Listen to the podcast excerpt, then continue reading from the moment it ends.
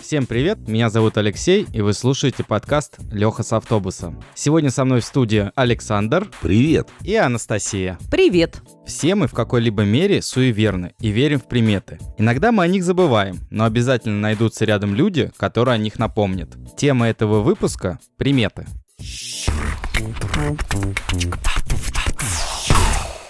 Еще с древних времен люди верили в приметы. В первую очередь это было связано с тем, что тогда у людей не было достаточно знаний, которыми мы обладаем сегодня. Когда происходило то или иное явление природы, люди не могли его объяснить, поэтому становились суеверными и придумывали различные приметы. Несмотря на то, что цивилизация пережила индустриальную революцию и технический прогресс, многие люди продолжают верить в приметы и поныне.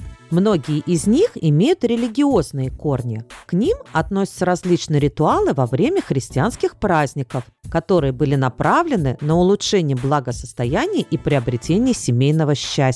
Часть из них является трактовками Ветхого Завета, к примеру, пятница 13 – дата убийства Авеля Каином, а у язычников было принято хранить под порогом дома прах близких людей, поэтому передавать через порог вещи и здороваться за руку не принято и сейчас. Вообще, приметы принято называть какой-то характерный признак, позволяющий предсказать, что вскоре может произойти. В свою очередь, поверье – это убеждение, передающееся от одного поколения к другому и воспринимать его следует беспрекословно. Говоря о старинных русских приметах и поверьях, стоит также отметить, что их можно разделить на две категории – приносящие удачу или наоборот, предвещающие горести и проблемы. Давайте перейдем непосредственно к приметам и постараемся логически объяснить их.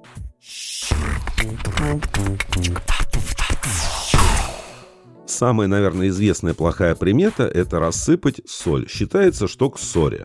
Так как соль является жизненно необходимым веществом, множество лет хранится в недрах Земли до того, как попасть к нам на стол, принято думать, что она хранит в себе информацию. Поэтому соль используется во многих обрядах и колдовстве. У славянских народов, которые считали соль признаком материального благополучия, было просто неприемлемым прийти в гости и опрокинуть солонку. Это свидетельствовало о том, что гость не уважает хозяев дома. Ну и, конечно, такая примета вполне могла появиться из-за экономии, чтобы дети или нерадивые слуги берегли дорогую приправу. Чтобы примета не сбылась и никто не поругался, нужно собрать соль в кучку, взять из нее щепотку и, приговаривая «соль не вода и уйдет без следа», бросить ее через левое плечо. А я вот знаю, как по-другому избавиться от негатива просыпанной соли. Нужно просто искренне обнять человека, который уронил солонку. И все. А если я сама просыпала? Мне что, себя обнимать, что ли? Ну а почему бы и нет? Знаешь, сама себя не обнимешь, никто не обнимет. А обхватила себя руками и подумала о чем-нибудь хорошем. Вот так. Со стороны, конечно, странновато смотрится. Просыпала соль и как начала себя обнимать.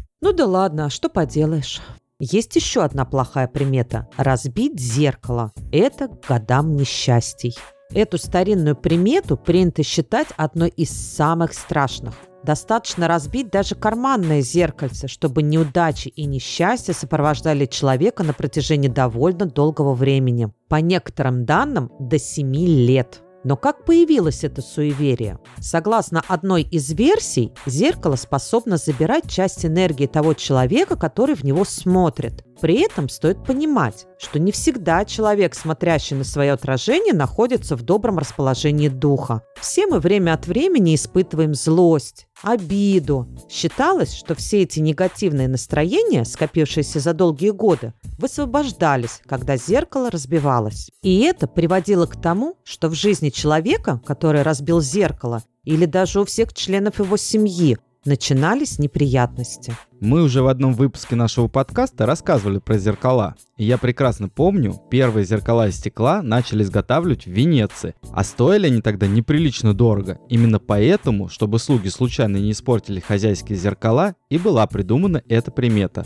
Так что ничего сверхъестественного в разбитом зеркале нет. А на несчастье, я думаю, мы себя сами настраиваем, веря в эту примету. Надеть одежду наизнанку. С этим суеверием есть несколько трактовок, как в позитивном ключе, так и с плохим исходом. Но это, как говорится, есть две новости. Хорошая и плохая. С какой начать? Начну с плохой. Надетая наизнанку одежда приводит к пьянству, ссорам и даже дракам. Но все не так страшно. Есть и хорошая новость. Если вы надели одежду наизнанку специально, это сулит успех и помешает злым духам вмешаться в ваши дела. Если же это произошло случайно, но вы вовремя заметили, что на вас что-то надето шиворот на выворот, то просто надо провести специальный ритуал. Настя, слушай, надо снять одежду, хорошо по ней потоптаться, встряхнуть и надеть правильно. Нет, Саш, я по-другому делаю. Нужно побить себя слегка, кулачком и переодеть одежду правильно. Получается, помогла сбыться примете. Сама с собой подралась,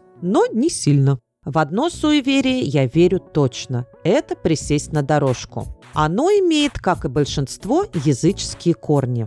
В давние времена верили, что в каждом доме живет домовой, а он-то существо хозяйственное и страшно не любит, чтобы что-то или кто-то из дома исчезал. Если вам и удается вынести какой-то предмет, то знайте, это только с его одобрения. А если вы что-то потеряли, то домовой просто не хочет, чтобы эта вещь покидала дом. Так вот, традиции присесть на дорожку наши предки вводили в заблуждение домового. Вроде как все на месте, и никто никуда не уезжает. А вот нежели сорваться наспех, то домовой последует за вами, а дом останется без присмотра, и обязательно случится беда. Помимо этого, когда вы присаживаетесь на дорожку, ваш заботливый домоправитель может дать какой-то знак о том, что ожидается опасность или неприятность. В те времена, в дополнение, произносились заговоры на добрую дорогу. Получается, перед выездом нужно присесть и прислушаться. Вдруг домовой что подскажет или подаст знак. Хотя смысл в этом, наверное, все-таки есть. Можно передохнуть от сборов, настроиться на дальнюю дорогу и еще раз мысленно проверить, все ли вы взяли с собой. Главное, чтобы потом черная кошка вам по пути не перешла дорогу. Вообще, в западной культуре это животное издавна считалось символом чего-то негативного. Почему-то люди решили, что в черных кошек превращаются ведьмы. Человек, которому такой оборотень перебегал дорогу, понимал, рядом какая-то нечисть. Следовательно, стоит ждать неприятностей. Примерно такими же мрачными характеристиками люди наделяли и черных воронов. Но есть ли хоть какой-то смысл у этой старинной приметы? Историки готовы дать ответ. Вероятнее всего, кошки стали считаться дьявольскими существами в средневековье. Тогда, в эпоху эпидемии, во всех городах буквально кишили крысы. А там, где крысы, там и кошки. А потому такая дурная репутация не обошла их стороной. К тому же черные кошки в темное время суток становились невидимками, что пугало тех, кто с ними сталкивался. Как видите, никакой мистики у истоков этой старинной приметы нет. А вот в Англии все наоборот. Считается, что несчастье приносят кошки белого цвета. Ну, у них все, у них и движение левостороннее, знаете ли. Частая ситуация в нашей жизни, когда к нам кто-то приходит и что-то приносит. Мы уже на автомате предлагаем зайти или сами выходим за дверь. Старинная примета касается передачи каких-либо вещей через порог. Почему-то принято считать, что ни к чему хорошему это не приведет. И сегодня практически никто не вспомнит, как именно это поверье вошло в нашу жизнь. А на самом деле все крайне просто. В давние времена под порогом дома хранили прах родных людей, ушедших из жизни. И, разумеется, тревожит покой усопших усопших считалось дурным знаком. Самое, наверное, известное суеверие – это постучать по дереву, чтобы не сглазить. Оно, как и многие другие, пришло к нам с языческих времен. Наши предки верили, что в дереве живут духи и обращались к ним за защитой. Однако современная традиция уже связана с христианством. Прикосновение к дереву отождествляется как прикосновение к кресту, на котором был распят Христос. Таким образом, постучав по дереву, мы как бы отдаем ему свои дурные мысли. Стучать надо трижды. Тройка у многих народов считается магическим числом, а в христианстве связана со Святой Троицей. Ну а если же мы к этим действиям добавляем, чтобы не сглазить, то получается целый заговор. А впереди нас ждет рубрика «Интересная».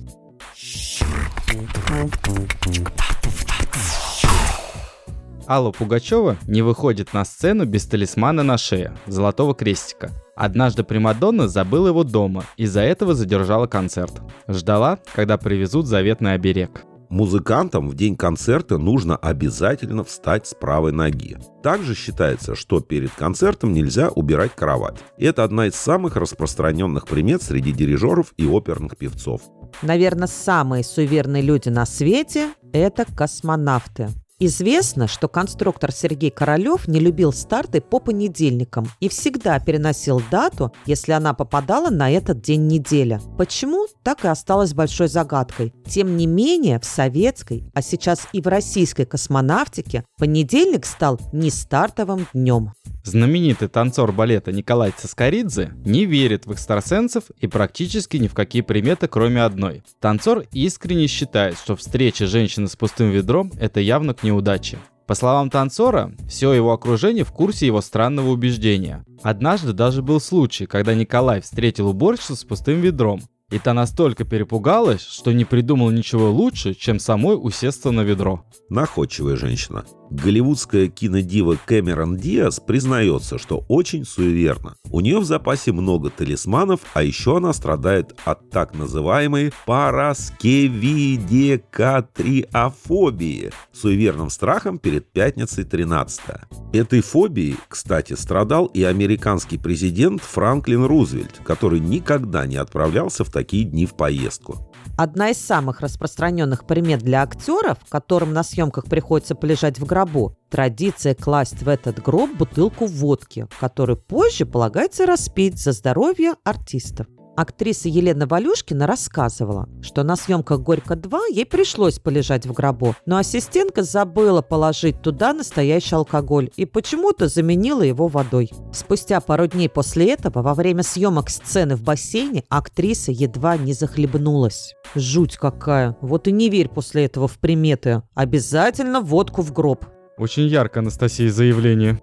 Певица Татьяна Буланова придерживается вполне традиционных ритуалов. Она старается выходить на сцену с правильной ноги, стучать по дереву перед выступлением, а также владеет особым талисманом. Когда ее сын Саша был еще совсем маленьким, произошел такой случай. Она собиралась на концерт, очень волновалась, чувствовала внутри дискомфорт. Саша крутился рядом. Вдруг он протянул одно из ее колец и говорит «Надень сегодня его». Татьяна послушалась, и в тот вечер выступление прошло прекрасно. Видимо, это и есть ее талисман. Помимо того, что мы вам рассказали, существует огромное количество примет и суеверий. Верить в них или нет, решать только вам. Напоследок лишь скажу об одной хорошей примете. Слушайте наш подкаст каждое воскресенье, и у вас обязательно будет все прекрасно. На этом у нас все. Всем пока! Shh.